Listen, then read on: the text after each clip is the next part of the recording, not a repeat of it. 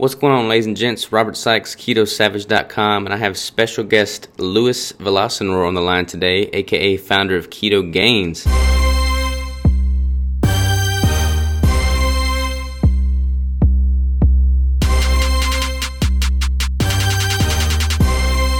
How are you doing, man? Hey, Robert. Thank you so much for having me. Awesome. Absolutely, absolutely. Well, tell tell the audience a little bit about yourself. Like, uh, who are you, and what is Keto Gains? Okay. Uh, well, I'm uh, Luis Villasenor from Mexico City.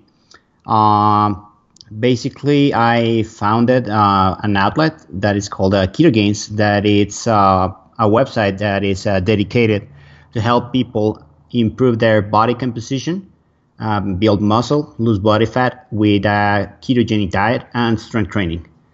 Very cool, very cool. And, and, the cool thing about what you're doing is you've been doing it for a long time, and you were doing it long before I ever got into the space because Keto Gains has been around for almost 10 years now, right?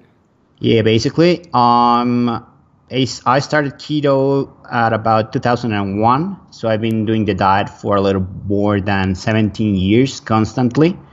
Um, uh, what I mean, uh, because some people ask me, "Oh, you've never dropped uh, from keto in uh, 17 years," and of course, that's uh, a little bit, uh, let's say, naive to think.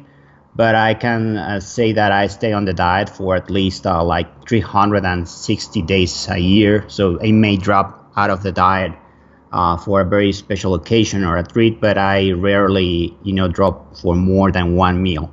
Yeah, usually when I drop it is when I have a wedding or a big event or so, and there's really something that is really worthwhile. Well, but outside of that, I really it's just my preference, and as you probably it may be for you uh, your lifestyle, right? I uh, pers- I'm a person that normally prefers a little bit of the salty foods and prefers to eat meat and eggs and so than you know um, eat uh, other stuff. Well, 360 out of 365 days a year is not bad at all. no. So so what uh, I mean, what got you into the the diet in the first place?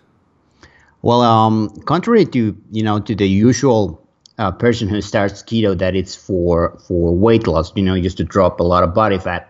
My story is a little bit different because even though I was uh, the classic fat kid in school, I I was like uh, in my school, you know, at a time here in Mexico, even though right now there's uh, we may be I think uh, probably the second fattest uh, country in the world in regards to children.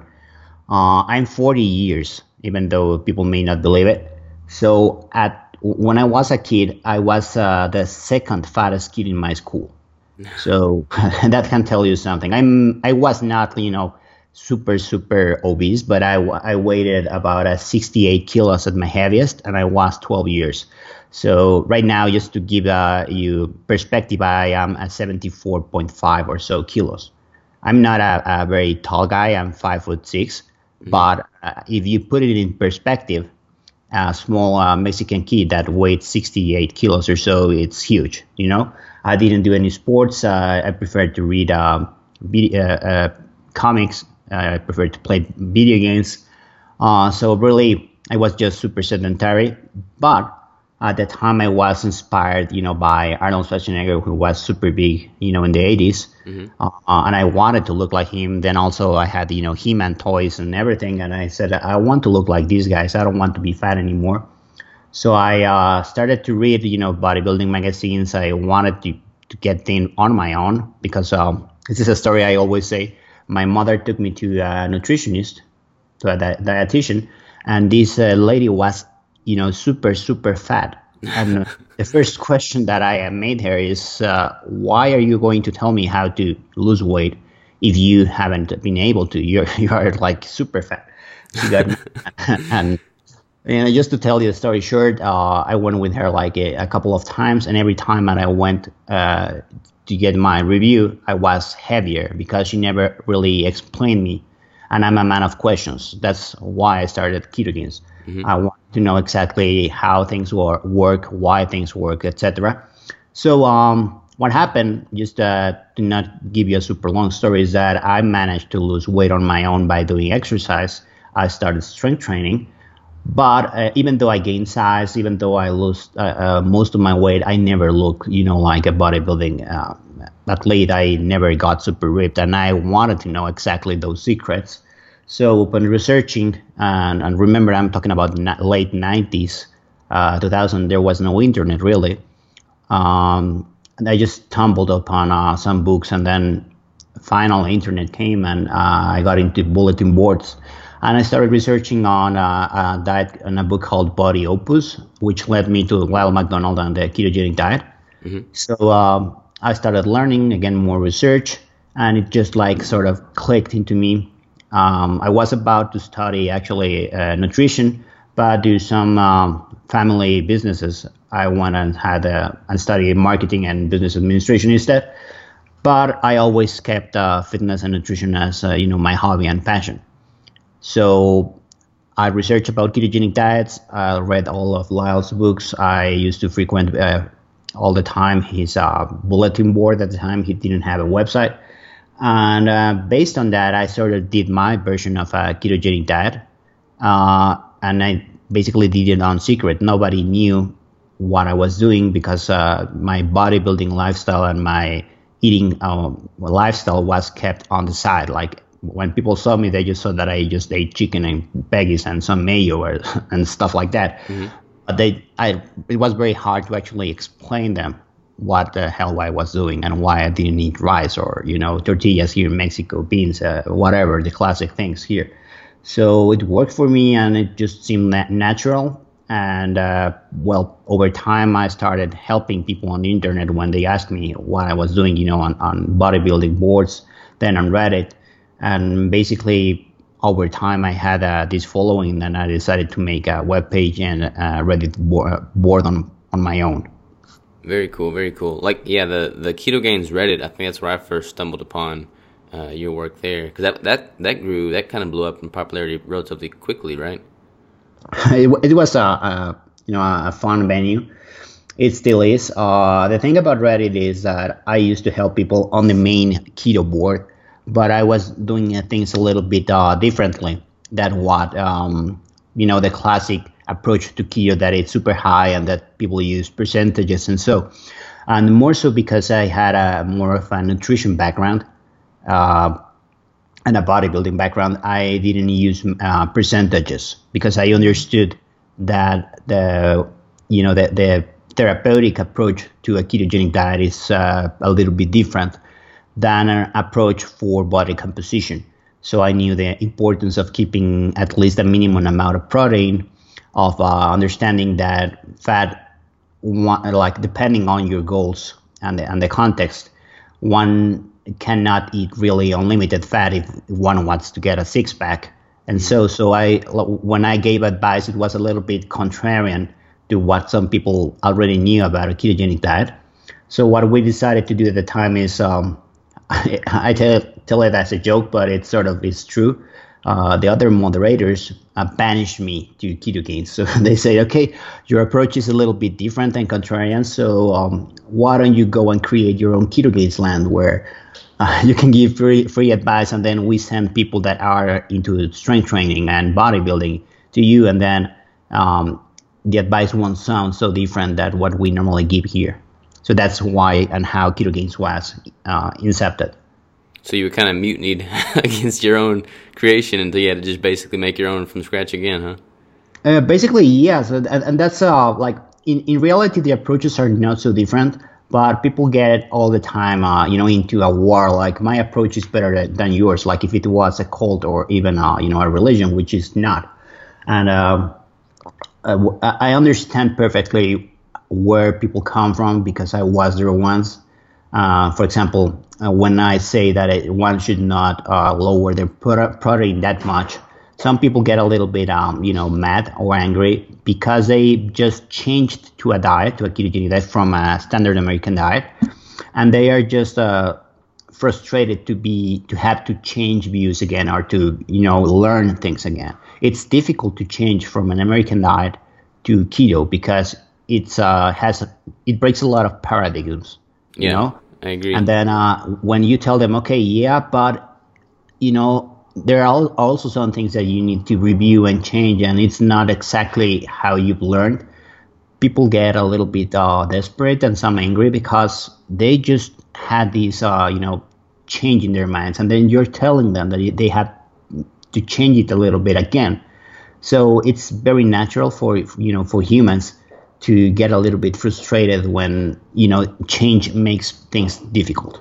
Yeah, I agree. I think I think there's so many different ways to accomplish you know a, a goal. Um, it, it's cool to see people become so defensive uh, to keto as a whole because it's it's they have that pride behind the diet compared to what they were with like an American you know standard American diet, but at the same time they need to be open minded to to different ways of manipulating the ketogenic diet. You know because nobody's the same, and what works well for somebody might not work well for the next. You know. Exactly. That's uh, why I always try to emphasize uh, the keyword, uh, or one of my favorite words is context. Like uh, everything depends on the context. So uh, if, uh, like, for example, on one of the main questions that we have all the time on Ketogains is someone comes in and asks for advice, and then uh, they say, okay, uh, so I'm not losing fat, fat, what uh, body fat. What do I have to do? And uh, you get some people that say, increase your uh, your fat intake, eat more fat.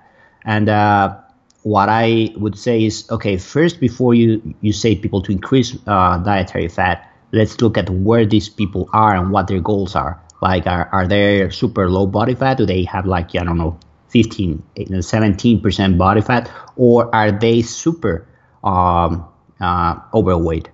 So that's one thing to look upon. Then, uh, how long have they been on the diet? What what are their usual uh, meals like? And so, and then you can once you have the whole picture, you can probably give them better advice than just saying, you know, a, a blanket statement. Yeah, I agree. I think uh, one of the the big misconceptions right now in the community is is that they can just get away with eating as much fat as they want and that calories don't matter, which I exactly. disagree with very, very strongly. Um, I personally have performed well with you know a higher fat ratio, but if I was to just consume 5,000 calories of additional fat, that doesn't mean I wouldn't gain any body fat. You know, I guarantee exactly. I would.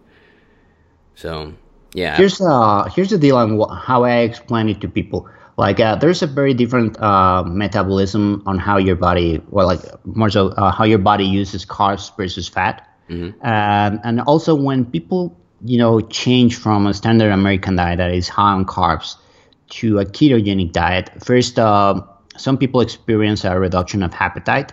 So even if you have people saying, "I eat as much as I want," but I'm not gaining weight or I'm, I'm even losing weight, yeah, but the thing is that you're likely eating less than than before. Like you eat as much as you want, but the thing is that now you want less. Mm-hmm. So uh, also that uh, as you know, portion sizes do not uh, directly correlate to uh, to calories or energy from the food. So you could be probably eating way more in uh, you know in, in portion sizes than before, but those foods are even uh, maybe less caloric dense, but more nutrition dense. So that's why probably you're not gaining weight or probably losing. And then also, while when you start the diet, there's a slight time where your body learns to use better uh, fats as fuel. So there is a slight loss of energy just uh, in heat, you know, a thermogenic effect, uh, because your body is not really, you know, let's say it um well uh, aimed to probably use uh, dietary fat and fatty acids preferably. So right. there's a net loss of energy during that phase.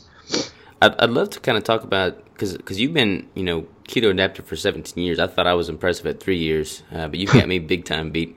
So have you like for me personally? I noticed like a, a third stage of adaptation, so to speak, once I'd been adapted, you know, strictly for about a year. Um, have you noticed a you know a, a an increase in efficiency the longer that you've been in? Yeah, and this is something that it's not just my N1. I actually did a podcast. Uh, I have a good friend in Italy. Well, he lives uh, in England. a scientist called Alessandro Ferreri, and he's actually doing research on that on this very topic. He has not published it yet, as far as I know, but uh, you reminded me just to to ask him um, on the efficiency of uh, these uh, types of diets and also Mark Sisson has uh, experienced it as well. What this means is uh, when you're on a sort of a whole food diet, very much a low uh, carb paleo or keto, uh, where you're you know just eating whole foods, not uh, really processed foods. over time your body let's call it as a cellular level mitochondria wise becomes super efficient let's say it can use more energy uh, per gram of the uh, of uh, any macro you're ingesting so at first it may look like you have uh, downregulated your metabolism but in reality, what is happening is that you are becoming more efficient in the usage of calories. You're wasting less. So it's funny because uh, we humans uh, all the time want to improve efficiency on everything that we invent, right? Like, for example, you have your car, and the aim of, uh, of your car, when you go and buy, and buy a new car, you actually want to review how many kilometers uh, you get by each uh, gallon of gas and so, right? Mm-hmm. But in the human body, we just want to overeat or eat whatever without, uh, you know, gaining body weight, and uh, that's how I how I find it a little bit uh, funny in, in, regards. And if you look it from an evolutionary perspective, and uh, you have survival in mind, the more apt human would be the one that could that would be able to do way more with less calories. You would be able to survive more, and I mean not just survive, but actually do things. And this is something um, that I've experienced. I, I normally eat uh, two times a day, sometimes even once. It's something that I do not recommend, especially for beginners, because it's not optimal for body composition. But again, um, a parenthesis, I've been lifting for more than 22 years. I'm very much at the peak of my genetic potential, uh, my natural genetic potential. I probably will not build that much more muscle during my lifetime. Uh, I'm happy with my current frame so uh, I normally just try to stay around this uh, weight all the year. So what I was t- uh, trying to say is that I normally eat once or twice a, a, day, and I train for about two hours without getting winded tired. And I normally train fasted. I just may have a little bit coffee and MCT oil beforehand, and uh, I have no need, you know, to stop and eat on, on, whatever. I could go just like that all the day, and I'm, uh, you know, in the gym. I'm a very active person. So this is something that I that, that I've seen people that they cannot really do uh, on other diets. You know? Yeah, absolutely, absolutely. I uh, I do the same thing myself. I eat one or tw- once or twice a day, and then I'll just go to the gym fasted. I think I have more energy going in fasted than if I were to eat, you know, a, a meal beforehand. Um, mm-hmm. Yeah, and same thing. No, no loss in energy while training. I'm really, you know, interested about what you said about uh, the longer you're adapted, the more efficient your body becomes to the sense that you're using more of the calories you're taking in. So, in in that sense, in that light, like a 1300 calorie you know deficit on a ketogenic diet is not necessarily looked at through the same light as a 1300 calorie deficit on a standard American diet because you're using more of that efficiently, right? Exactly. So uh, uh, let's um, put it in perspective. So the body has basically two uh, energy systems. So you have um, you can use carbs as, as energy, and you can use fat as energy, right? Protein is really not an energy source, even though your body can metabolize it and uh, create a uh, glucose from it and eventually ADP. Mm-hmm. For those that really don't know, your body really don't, doesn't use calories. Your body uses ADP, which is uh, let's call it the currency of the, of, of the body. So um, your body can generate certain numbers of uh, ADP from carbs and fats. Um, it can generate fast ADP for carbs, but it generates less. And it can generate a lot of ADP from fatty acids, but it takes quite a while to actually, you know, metabolize them.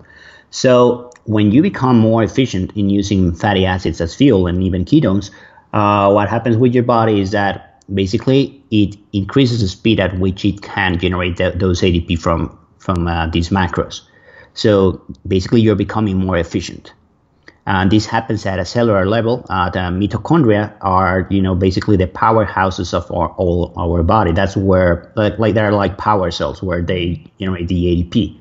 So your mitochondria become super efficient at using fatty acids as fuel. Basically, that's that's the answer. But this requires uh, adaptations, and they take quite a long time um, because your body always chooses efficiency. And uh, if you you give your body carbs, it will prefer to use carbs because they're the the ones that require less energy to be used. Right. Do you have any? I mean, obviously it would be different for every individual, but do you have kind of like a general rule of thumb as to how long you need to be adapted before you can really start tapping into that efficiency? Here's some like you will uh, read in, in the internet and so that it takes like uh, three three days up to a week to become uh, uh, fat adapted in a way that more so that your body can use fatty acids as energy, but it really depends on the person, how uh, overweight they are, if they are athletes or not, etc. And then you become keto adapted. It takes like uh, two or three uh, months. It really depends. But really, there's nothing written and there are no studies. So it's more so like anecdotes mm-hmm. on how people report they feel. So what I could tell is uh, like it would be my general experience that I've seen on clients is that depending on your previous diet, like for example, there's a very big, big difference in adaptation from someone who comes from a whole food or paleo diet versus someone who comes or jumps directly from a key, from a you know high carb diet, a standard American diet. Mm-hmm. Someone who comes from a standard American diet and jumps straight into keto may have a very difficult time at the uh, at the start. But let's say that they get into ketosis and start uh, using fatty acid as fuel, probably between you know in a week or so. That's when they pass this um, keto flu and then they may stop uh, getting uh, very intense cravings. And that's when your body says, okay, I understand. You're not going to give me any more carbs, so I, start, I have to start using fat as fuel. So that would be, again, uh, in about a week or so. Then, let's say three or four weeks, so it becomes a month up to three. That's when the body becomes super efficient at using both the fatty acids and the ketones and even more if this person does some sort of strength training or uh, any other kind of sports which requires the body to increase energy usage, right? right. Um, but if you keep doing the diet, let's say probably for a year or so, again, while training, while uh, not overeating, while also maybe practicing uh, some sort of fasting or alternate fasting or intermittent fasting, um, you are also doing uh, what it's called metabolic training. You are not uh, giving an, uh, let's say, a surplus of energy all the time.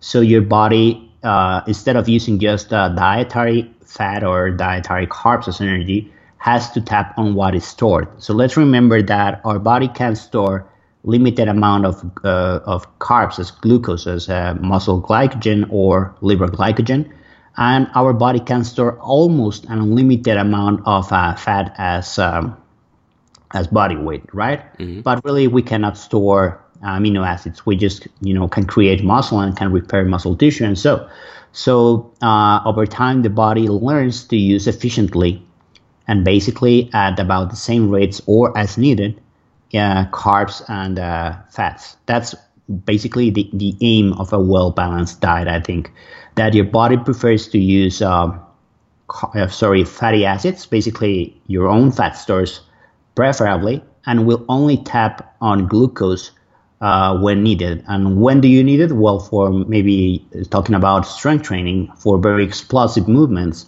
Talking about CrossFit, when you're doing, you know, again, explosive movements, there may be other sports that are super glycolytic, where you may need, um, again, more carbohydrates but for the most part, we humans really don't need that much or that many carbs. Uh, unless you're, you know, doing uh, or playing all the time soccer, jiu-jitsu, or you know those types of sports which are highly glycolytic. A normal human, again from an evolutionary perspective, would be most of the day sedentary, you know, sitting uh, a little bit, walking here and there, but would only require short bursts of uh, um, I don't know, intense intense effort when probably hunting a prey, right? Mm-hmm. Normally, you would, would just go following it until the prey got you know either cornered or tired, and that's where you would be, you know, um, trying to kill it, and that's where you would probably be using uh, all your glucose stores. Right, right. Have you uh, like from a carbohydrate perspective? What what do you personally incorporate? Uh, like how many? What's a typical day worth of carbohydrates for you? How many grams? It really depends on uh, what I'm doing on the day. But normally, if uh, like I I'm one of those uh, boring persons that normally eat about the same things every day. yeah. Uh, so um, normally my my meal would be three to four eggs, either beef, uh, salmon, uh, chicken, turkey, sardines. I eat a lot of sardines. And I eat uh, avocado, spinach, broccoli, cauliflower, zucchini. So basically, a lot of lots of greens, um, lots of uh, fatty cuts of meat, and also lean meats, depending on where uh, my goals for you know for the time if I want to lose body fat or want to maintain.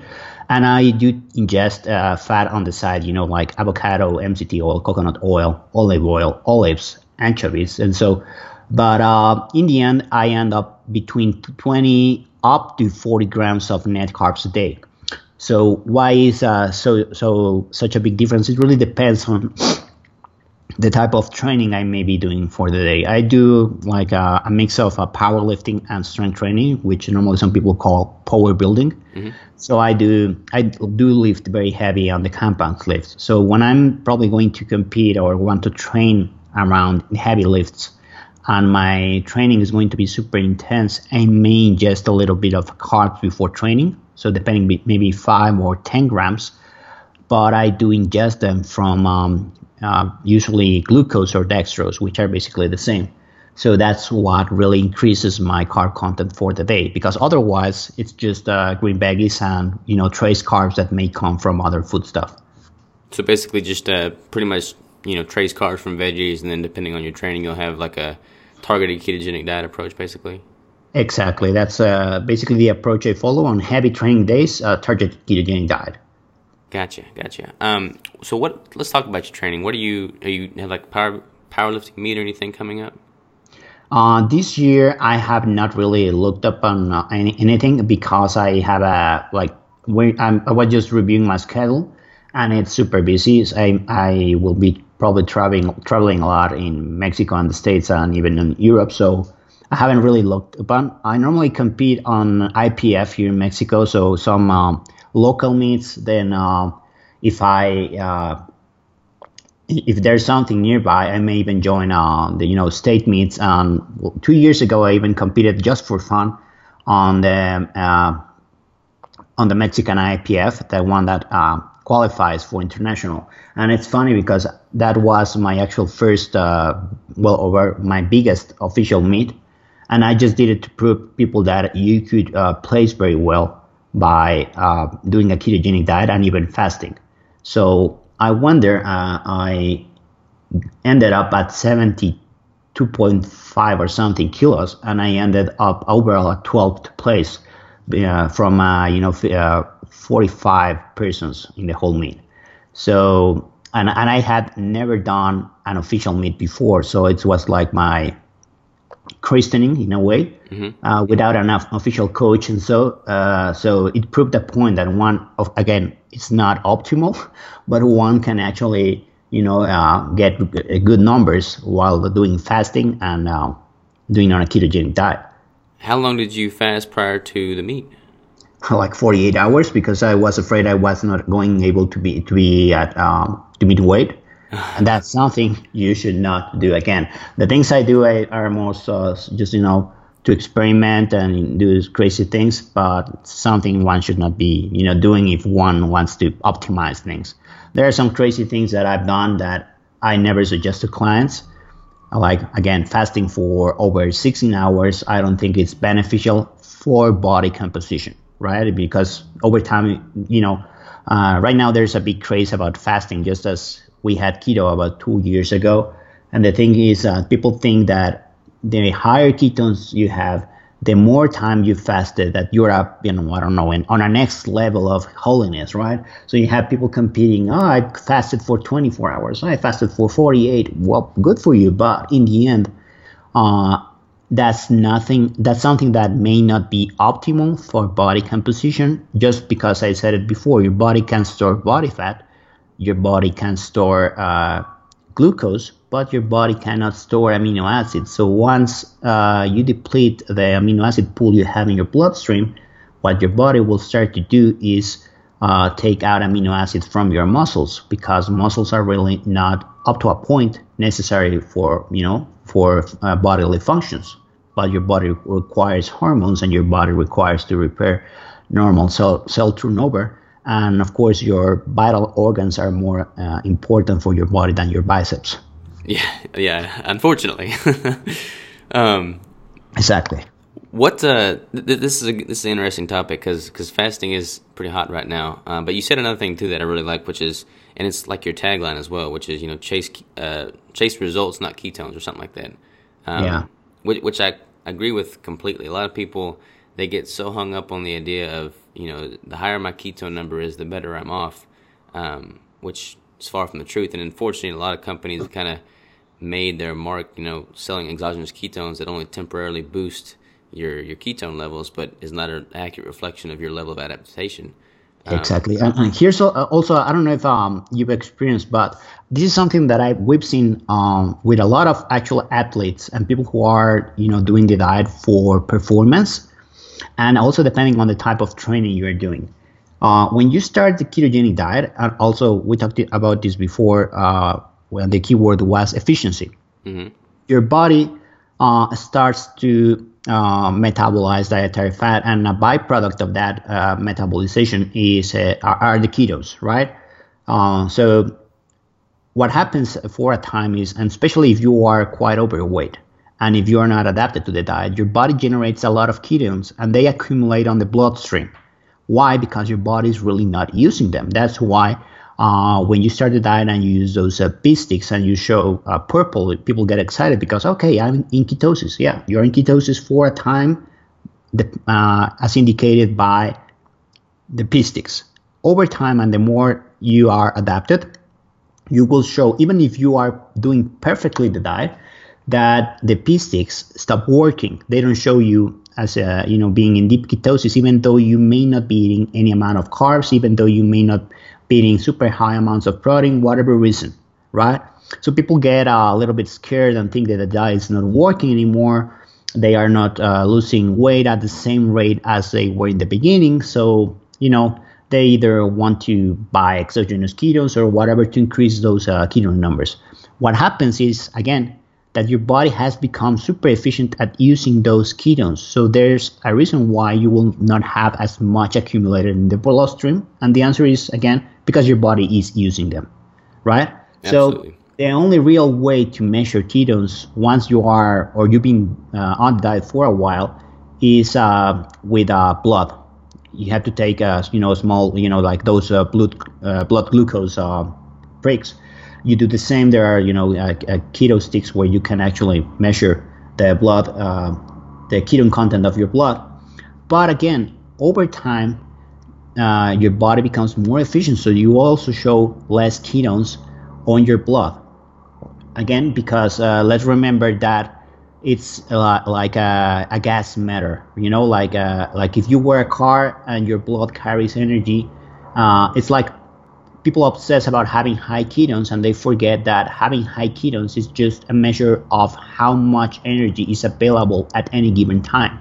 If you are more efficient at using that uh, energy, then probably you will not have that much energy accumulated in your bloodstream.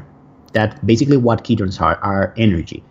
Um, so some people that are not really used to the diet at the time or are eating lots of uh, dietary fat, of course, may have higher uh, numbers of ketones because again they have that energy available in your body.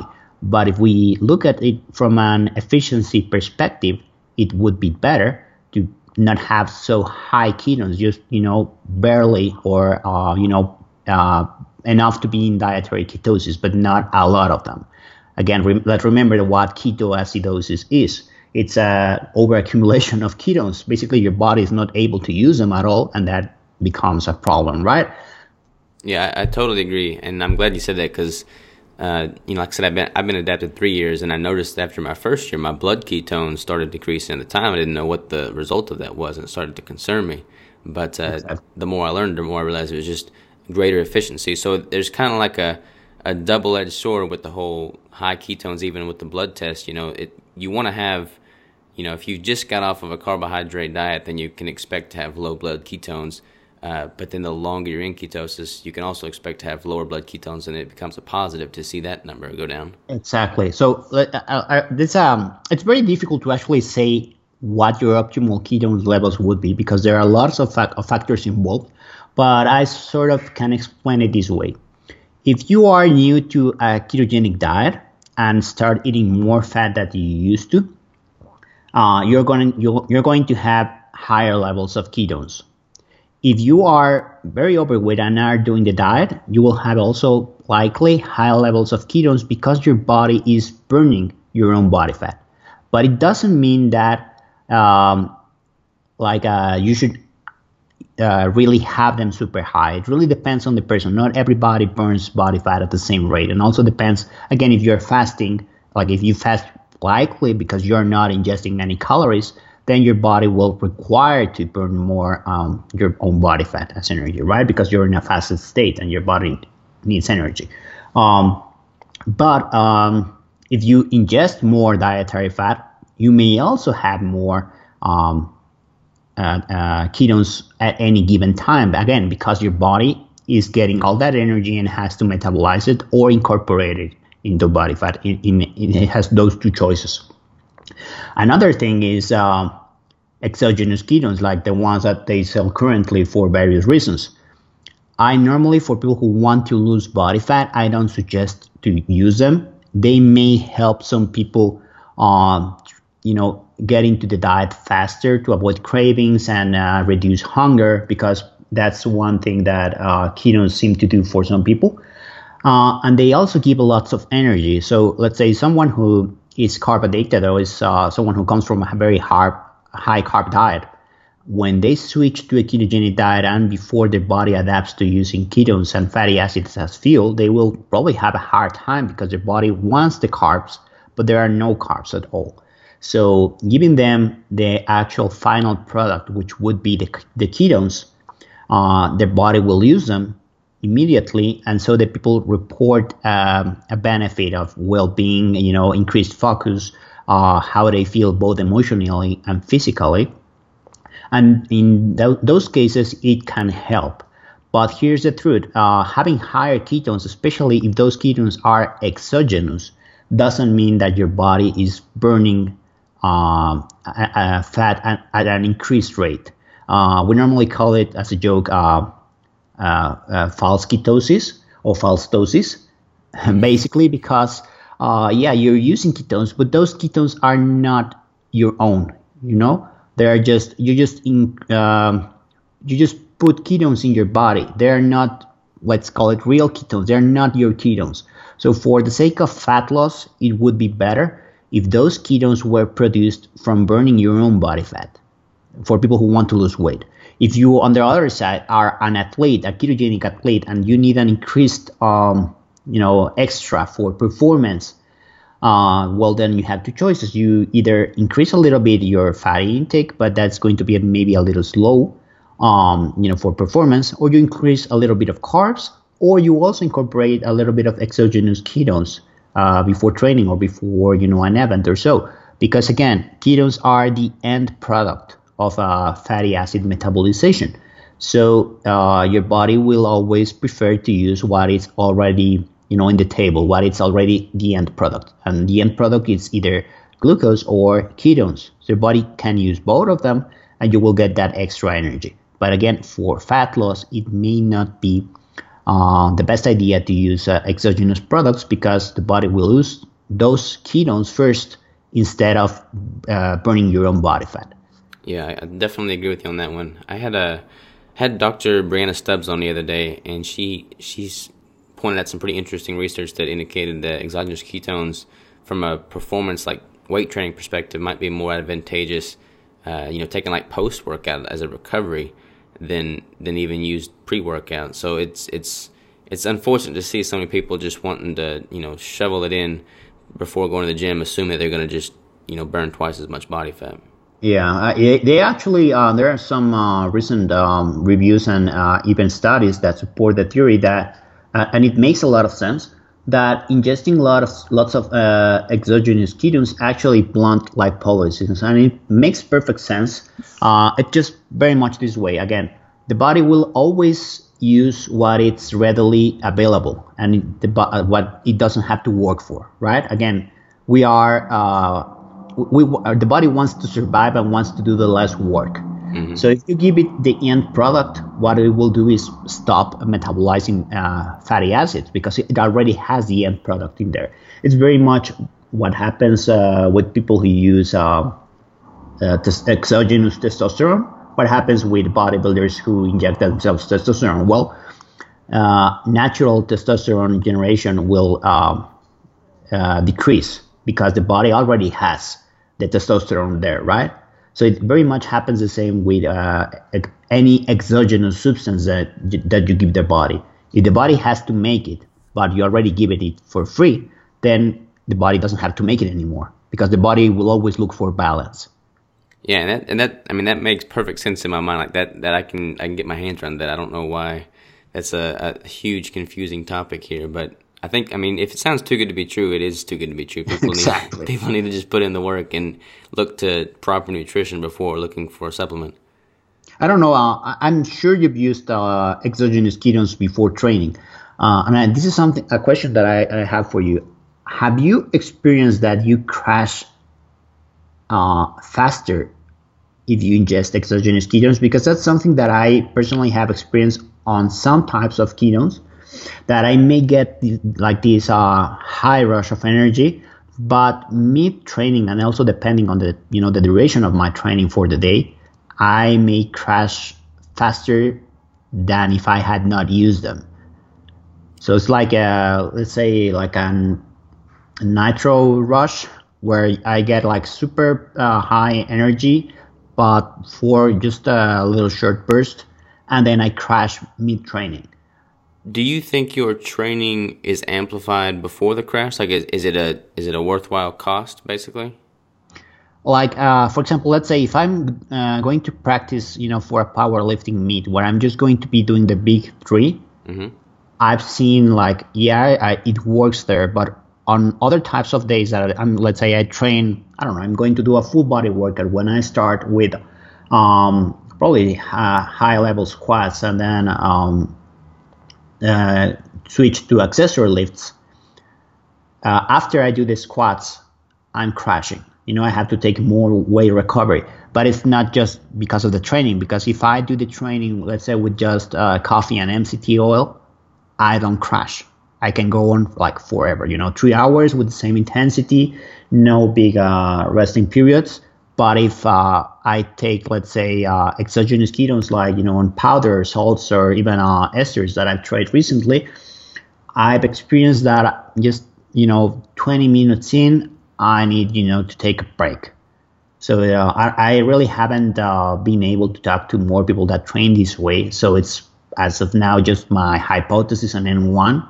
Uh, I'm talking with some other researchers. They see or they, they may support the, the idea that you get this burst of energy, but burn, just as you get it in, you burn it, and then you need, you know, like a resting period. But it really depends on the source of uh, of ketones. Not, you know, again, MCT oil would be like more slowly releasing, and then if you had just uh, coconut oil, it will be even more slowly releasing versus just getting the ketones by themselves. Yeah, I, I could definitely agree agree with that. Um, I've had the esters and the salts, and when I had the ester, uh, I had like 60 grams, so pretty good dose. And I was training legs, and I had a really good, uh, had a lot of energy, a lot of power, great workout. But then as soon as the workout was done, like it was a, it was a fairly quick workout because I just attacked with a lot of intensity. But as mm-hmm. soon as the workout was done, I was, I, I had trouble walking out to the to the truck in the parking lot. Like I was totally gone. And then you know with salts, uh, to me, I think the salts affect me similar to like eating a meal a couple hours before training. Probably because, you know, when you look at it, salt's 30 minutes before and like a meal two hours before, they're probably both finishing at about the same time. Um, and I think that I start to drain a little bit then. I notice the, the longest training uh, endurance when I just have like a coffee uh, several hours before, you know, a fatty coffee. Okay. Yeah, so probably it's very much the same. I think it's uh, something I will try to look more. I haven't seen many people that use uh, exogenous ketones for training, so normally most people just may use a little bit of MCT or even coconut oil. Mm-hmm. I think honestly, the, the biggest benefit to some of the exogenous ketones on the market right now, the salts anyways, are just simply it, it, it becomes an uh, efficient way to get in enough sodium and potassium because oh, yeah. people are deficient in that as is that's uh, basically I think uh, one of the biggest issues for people who just uh, start the diet and then also to maintain it because um, I see a lot of disconnect and it's also uh, well uh, false information uh, in regards to you know one of the biggest questions that I also get is why do we have to supplement electrolytes when on a standard American diet we don't have to? So this is not natural. You know, even though it may uh, seem logical that this is how our our ancestors ate like most of the time. Why do we have to supplement? Why do we have to ingest uh, salt and why do we have to ingest potassium and you know and magnesium? And uh, people forget that basically most animals uh, that free roam they look for salt deposits uh, you know mm-hmm. and they have to basically supplement by themselves salt or the foods they eat they they, they have it um, the thing is that if you eat a highly processed uh, standard American diet, it has the electrolytes added in because otherwise you would be deficient. Uh, like they are, they have those uh, electrolytes and other nutrients and vitamins added in on purpose. Uh, but if you eat a whole um, food diet, okay, you have your uh, vitamins and minerals, but people don't really eat as they should. For example, uh, nowadays people don't eat that much organ meat but if you, I don't know in the states how it was, how it used to be, but here in Mexico, uh, I still remember my mother when I was a small kid giving me, for example, liver or even a chicken hearts in you know in a broth and bouillon. And nowadays, that's something that you don't see anymore. Even if you go to the supermarket, it's very hard to actually find liver. You have to go, you know, to a butcher and ask for it, and so and it's super cheap. And that was that that uh, that is where uh, a lot of the electrolytes are. Beforehand, uh, the humans ate, you know, when they ate, ate a cow or they ate, uh, you know, livestock, they ate the whole animal, including bone, bones, you know, for broth and so, and even uh, some of the blood. You know, even in Ireland, they, they make sausages out of the blood and so, and also in Spain. But again, nowadays we just eat uh, the muscle of the animals, so we are, uh, you know, throwing away a lot of the vitamins and also a lot of the electrolytes, and then that's why we actually have to supplement them uh, separately. Let's not also forget that salt has been super important for all humans throughout, you know, since uh, we we became humans. That is even why in Rome uh, the soldiers were paid their wages in salt, and we people forget about it and are very afraid to actually, you know, increase our sodium intake and it is as uh, bad as probably using super high salt than also being super low on salt. Yeah, I, definitely agree. And and people they, they take for granted a lot of the, the micronutrients and stuff that are in these organ meats. Um, I, have been I've been taking an active role to try and get more in like uh, one of the things. I mean, everybody knows liver for iron, for instance, but it's probably lesser known that it's also one of the best sources for like vitamin B twelve. Uh, exactly. And like CoQ10, you can get all that in organ meats as well. Exactly, and uh, also this uh, like uh, people ask me, how do you look uh, big and uh, pump and uh, without carbs and training and so on? It's well, the main secret would be just get sodium in before you train. Like I may add even one or two grams depending on how I feel to my pre-workout coffee when I train, and that's what gives you really vascularity and pumps. People think that it's just carbs and once you're adapted, you really don't need carbs to you know to to look big because your body is uh, sparing to a point muscle glycogen. But if you want to look very vascular, it's all about you know um, water homeostasis, and that's why you need sodium. If you are all the time sodium depleted, you will be super tired and don't look as uh, big as you normally would on a high carb diet. Uh, sodium is basically the spice of life.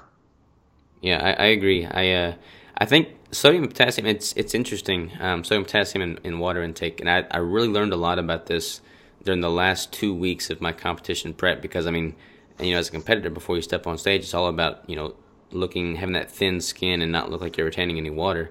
And it's yes. it's, it's really just a balancing act, and, and people don't realize this, but there's an equilibrium point where you consume the right amount of water, sodium, potassium for your body, and, and maintain that that intake for enough time for your body to equalize. You can have you can double the sodium, but then you also have to you know manipulate potassium and water the same way for your body to find that equilibrium. Exactly. So very very interesting. Um, what about what about other supplements and stuff? Are you uh, do you recommend or use or incorporate any any other supplements yourself? Both you and I seem to come from you know typical bodybuilding background where supplementation's all out there. So creatine, for instance, what do you, what's your take on that? Uh, creatine, uh, it's one of the must-haves, even if you don't strength train. Uh, as you know, there have been recent studies, or well, they're not not so recent, but they are like in there that uh, it's also uh, neuroprotective or neuroprotector. So it has a lot of benefits outside of just uh, strength training. Like uh, beforehand, people just thought it was uh, you know for bodybuilders, mm-hmm. but also people who run or do triathlons or any other sport. Uh, as uh, as you know, uh, creatine is more so of a ATP recycler, so it works really for everything.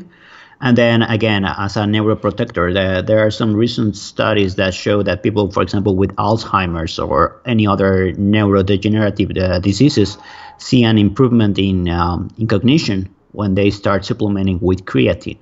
And uh, here's an interesting uh, fact is that people say that, okay, I don't need creatine because I'm eating lots of uh, red meat. And so, and even though you can and your body will generate a little bit of creatine from um, whole food, the reality is that for creatine to work, you actually want it to be super compensated on your muscles.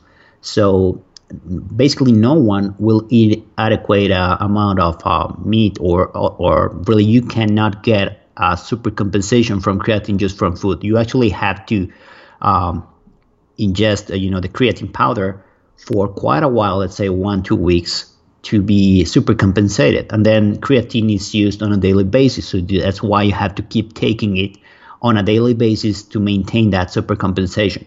And um, and the thing is that creatine is so cheap. It's so cheap, and it's uh, there's you don't have to cycle it or stop taking it or whatever. That it just becomes one of your daily staples if, if you do whatever, right? And if you want to stop taking it, it doesn't happen anything bad again. So like that's one of the supplements that I basically recommend to everybody. It doesn't matter if you're a, a man or a woman or if you are uh, 20 years or 65. It's one of the things that I suggest people to try. Um, outside of that, uh, what I normally use on my pre-workout, uh, I like to experiment and th- see things that are, you know, evidence-based. Uh, I talk a bit with uh, Shawn Wells. I don't know if you, are familiar with him, but he's uh, you know a super formulator, and uh, I follow basically everything that he says. I try to research on my own. So now I've been using at his recommendation Theacrine before training because it seems to improve performance and also um, it, like you don't feel as fatigued as much. Uh, so, uh, so right now I'm experimenting with uh, Theacrine uh, along with caffeine because as you know caffeine gives you energy but then for some people it also gives you a crash. And if you supplement those together uh, you seem to not experience the crash. So you can go on and on and on so that's one of the things that I normally use or I've been using for the last two months I normally also add citrulline on my pre-workout. Again, also uh, to increase uh, vascularity and uh, endurance. Uh, outside of that, mm, right now I'm not using anything else. Uh, I normally that those would be the, the supplements that I have on a daily basis. And again, only on, on training days. And creatine again, that's a daily thing. On the on the creatine, do you have a? Are you just doing like a simple creatine monohydrate? Yeah, that's basically what I use. Uh, and depending, uh, like uh, some people prefer, you know, the micro whatever, mm-hmm. but it really depends. Uh, like I've seen no difference on on my case between using creatine monohydrate or one of those uh, microfiltered uh, new versions. Uh, most of them, from what I I know, is just marketing. So if you're one of the very few persons that actually may experience, you know, a rash or even bloating, um, you could try the microfiltered version or micronized, it's what it's called. But um, some people are afraid of using creatine because they think they will bloat. And the thing is that yes, you retain a little bit of water, but the water is retaining your muscles. So you really you're you're not getting fatter, and you're just uh, probably getting bigger, or your muscles may look a little bit bigger, and that means more power output. So what I would say people just not worry about it. And even if you gain one, two, or even five pounds from using creatine, it's not fat. The moment you stop uh, taking it, you will lose that uh, water weight again. Yeah, I, I, agree, and I think you retain much less water weight with creatine on a ketogenic diet because you don't have it's, the glycogen anyways. Exactly, it's negligible. Like I, um, I remember when I started taking creatine again. I was like, ooh, I think it was in 1999 or something in one of the first GNC stores they opened here in Mexico. Uh, and I used to take it, you know, like old bodybuilding style where you had to, you know, load up on creatine and take like 30 grams of creatine for a whole week. Basically, ju- you finish the whole uh, top of creatine just by loading, mm-hmm. and then you had to take it with grape juice. And so, so imagine that I gained again, I think like about five kilos just from taking creatine. So it's about eight pounds or so. Uh, it was crazy, and I just I was saying that uh, I was uh, scared because I thought I was gaining fat. I didn't know that much at the time, but uh, the moment you stop taking it, you lose the water weight again. And um, as you know, really you don't have to load up on creatine like that, and you don't have to take carbohydrates for it to work. Just as long as you take it, uh, you know, constantly, it will eventually uh, supercompensate the muscles, and then you get the effect that you're actually looking for. How uh, how many grams do you take a day? Because like the typical, like if somebody goes and buys it, the bottle says you know load up on ten to twenty grams for the first week, and then drop to five grams a day. Do, what do you do on a daily basis? I normally take between five and six. Uh, the current uh, supplement that I'm taking actually right now has like three grams of creatine. So what I do is uh, add a little bit more. So probably I end up taking about six grams, but I normally aim for five. Um, what I do suggest is uh, depending on your build and how much muscle you have, how much you weigh, you could probably stay between five and eight grams and if you're a small frame a male or, or a woman, probably you could stay once you you know you, you use it for a while on three grams. But really, there's no again no such big difference. The I think the most important factor to consider is just to be consistent and take it on a daily basis. Yeah, I agree. I agree. Um, what what about uh, pretty much cover the training there? What about uh, training styles, techniques? Have you been? I mean, you're looking at pictures of you, you're pretty pretty swole, man, pretty swole. You're putting in the work. So you're lifting heavy weight and you're you got the hypertrophy. So have you noticed a specific technique that's lent itself to you know the most gains in the shortest amount of time, lifting heavy, or what's your what's your protocol? Well, uh, I switch it up, uh, and I've done more so recently. Uh, I work with um, I don't know if you're familiar with Bayesian bodybuilding. Mm-hmm. Okay, uh, so I took a Menno's course like three years ago, two years ago, and I now um, work with him uh, uh, on giving the Bayesian bodybuilding uh, personal training course in Spanish. So uh, basically, I try to research all the time and experience on myself as well, and I follow very much uh, Menno's recent research uh, so in the end, uh, it really there's no big difference for hypertrophy whether you train with uh, heavier weights or you know uh, smaller weights. What matters most is that you are increasing volume. For those that don't know, uh, volume is defined as sets times reps times weight lifted. So you get you know a number. So the goal would be to increase that number session after session, uh, even if you do periodization, or at least maintain it in a way so that your body gets accumulated volume. Your body grows by progressive overload. So if your aim is uh, you know to be stronger, you know you because you're doing a powerlifting meet or so, well you have to practice the big lifts uh, so your body uh, can learn to do those lifts more efficiently but if your main goal is just uh, you know looks and hypertrophy, then it's better to train with probably with uh, more reps and sets because that's um, how you improve probably uh, you know your finer points.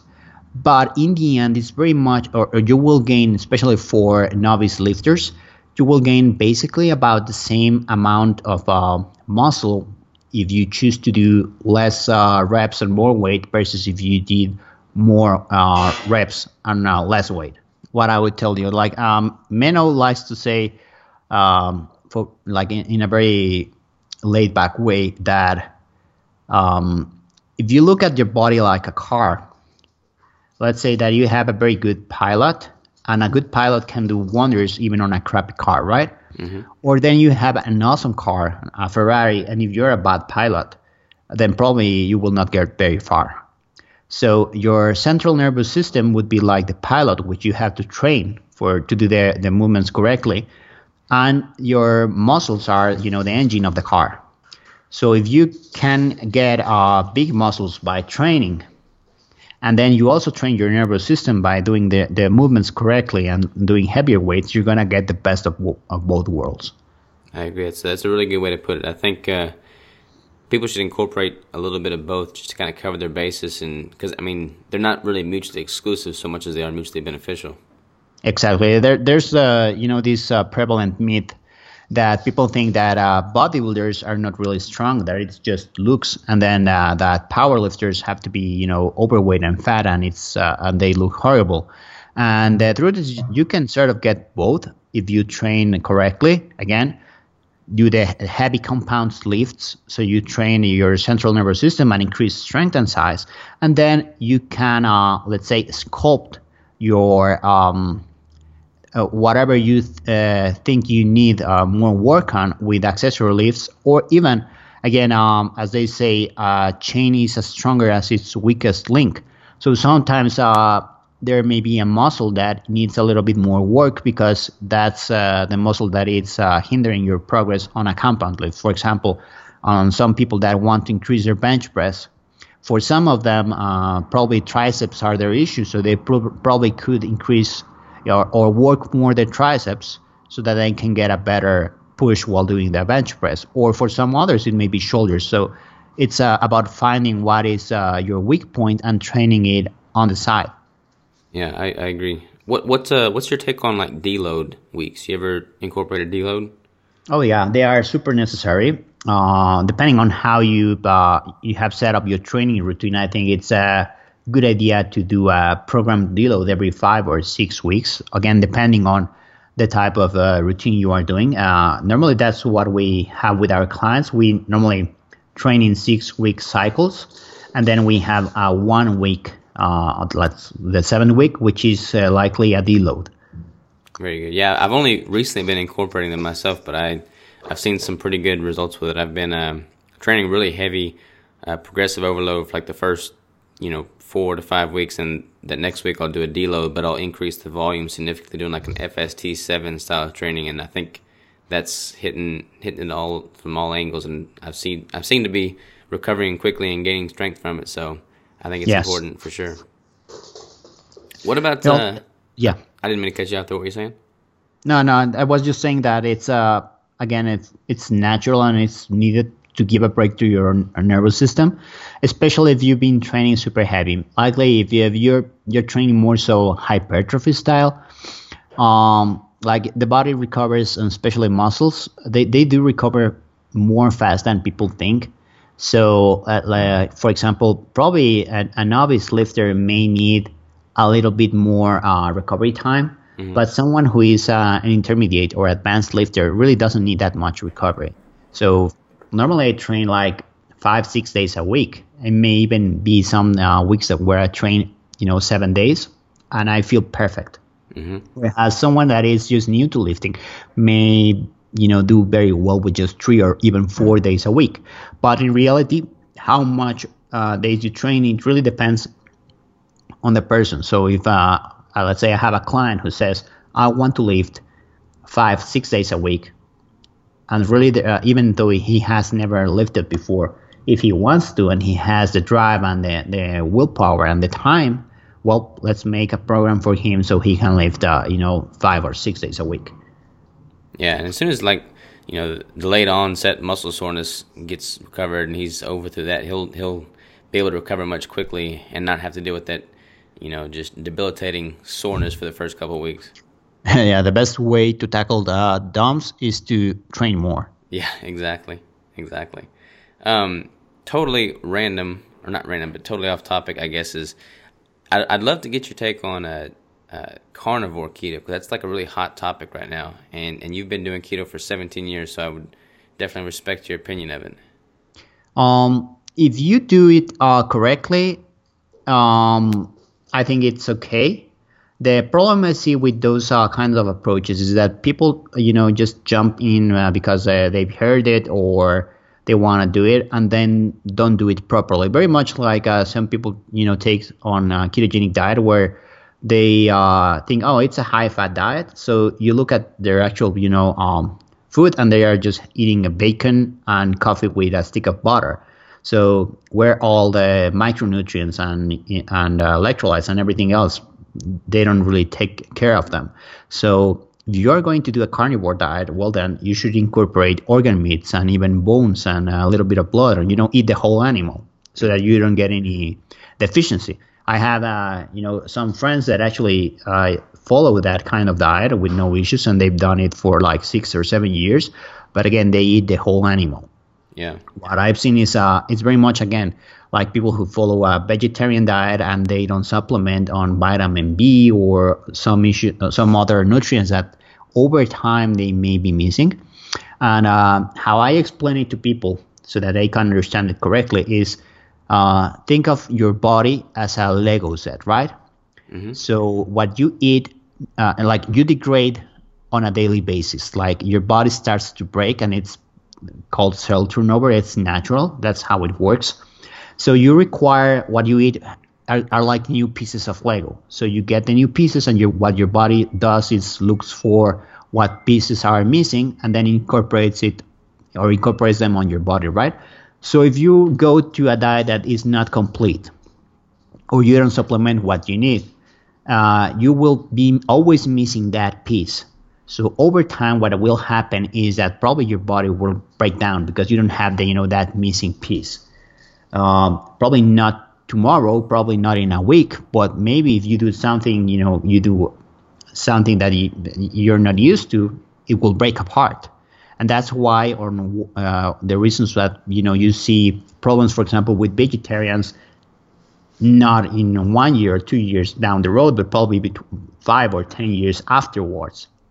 The same can happen to someone who does a full meat diet that doesn't take care of uh, you know reviewing the complete micronutrients, and the same would happen to someone who does a ketogenic diet that is not well balanced, and the same happens to people who do a standard American diet that don't take the you know the importance of micronutrition in uh, don't pay that in mind, right?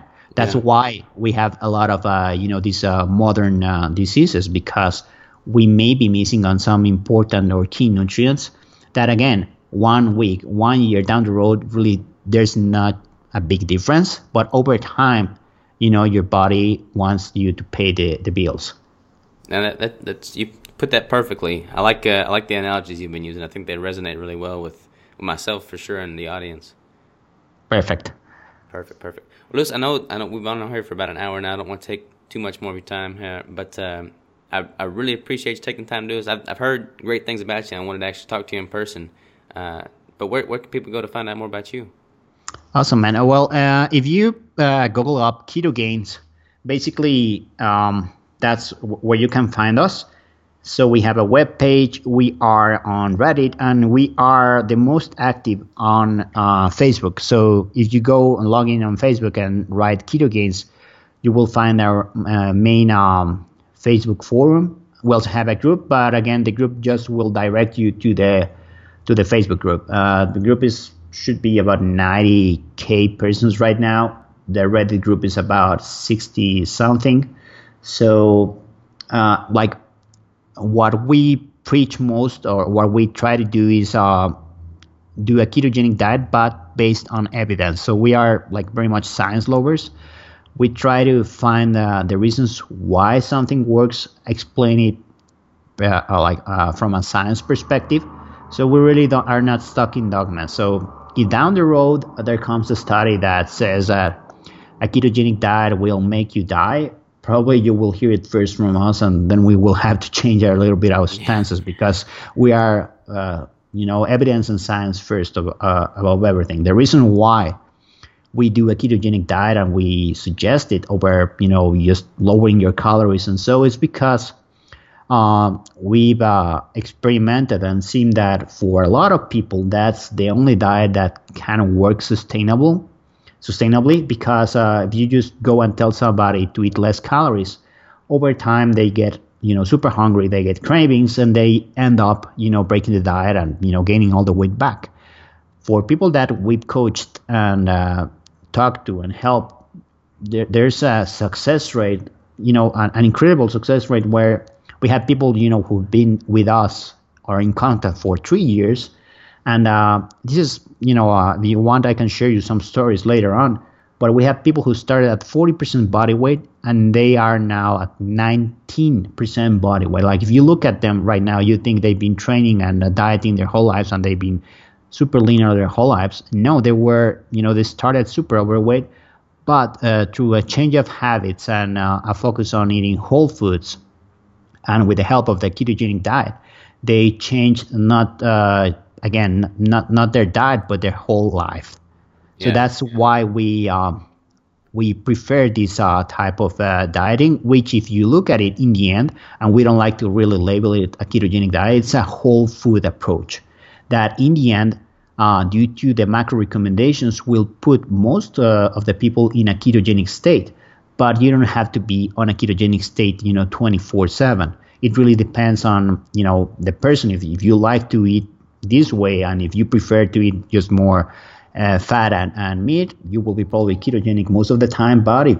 you want to incorporate some sweet potato and uh, some, you know, uh, healthy uh, sources of carbohydrates, you can probably also incorporate them with um, uh, with responsibility and especially around training, and you will still lose weight and, and feel incredible and look incredible.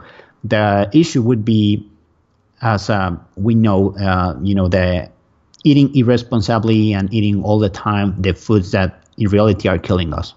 I agree. I, th- I think, uh, you know, all of us in this space, we're, we're taking a much more holistic approach to nutrition, and, and everybody might do things a little bit differently, but if the underlying theme is to take a holistic approach and eat quality foods, I mean, the end result is going to be far and above what, it would be if you were just eating a standard American processed food diet. Exactly. If, if you actually look at um, the most successful diets, what I would say is that what they have in common is um, an approach to eating whole foods and then to be mindful of eating habits. Uh, like uh, like we said way before, is uh, people want to be eating all the time, and uh, we uh, living in a society where eating has become entertainment. Mm-hmm. When in reality, eating should be sustenance, right? Food is energy. It's not something that we should be uh, abusing. So again, it's just uh, sitting back and looking at our, our habits and uh, understanding that uh, we should not be medicating ourselves with food. If we're bored, uh, we should not, you know, just go and order a pizza. Probably there are other or better things that we can do, or just be aware that we're bored and we don't have to entertain ourselves with food. I completely agree. I mean, that's yeah. I can't I can't say any better. You hit it perfectly. Um, well, you said you've been doing it for 17 years. You don't have any intentions of stopping now, right?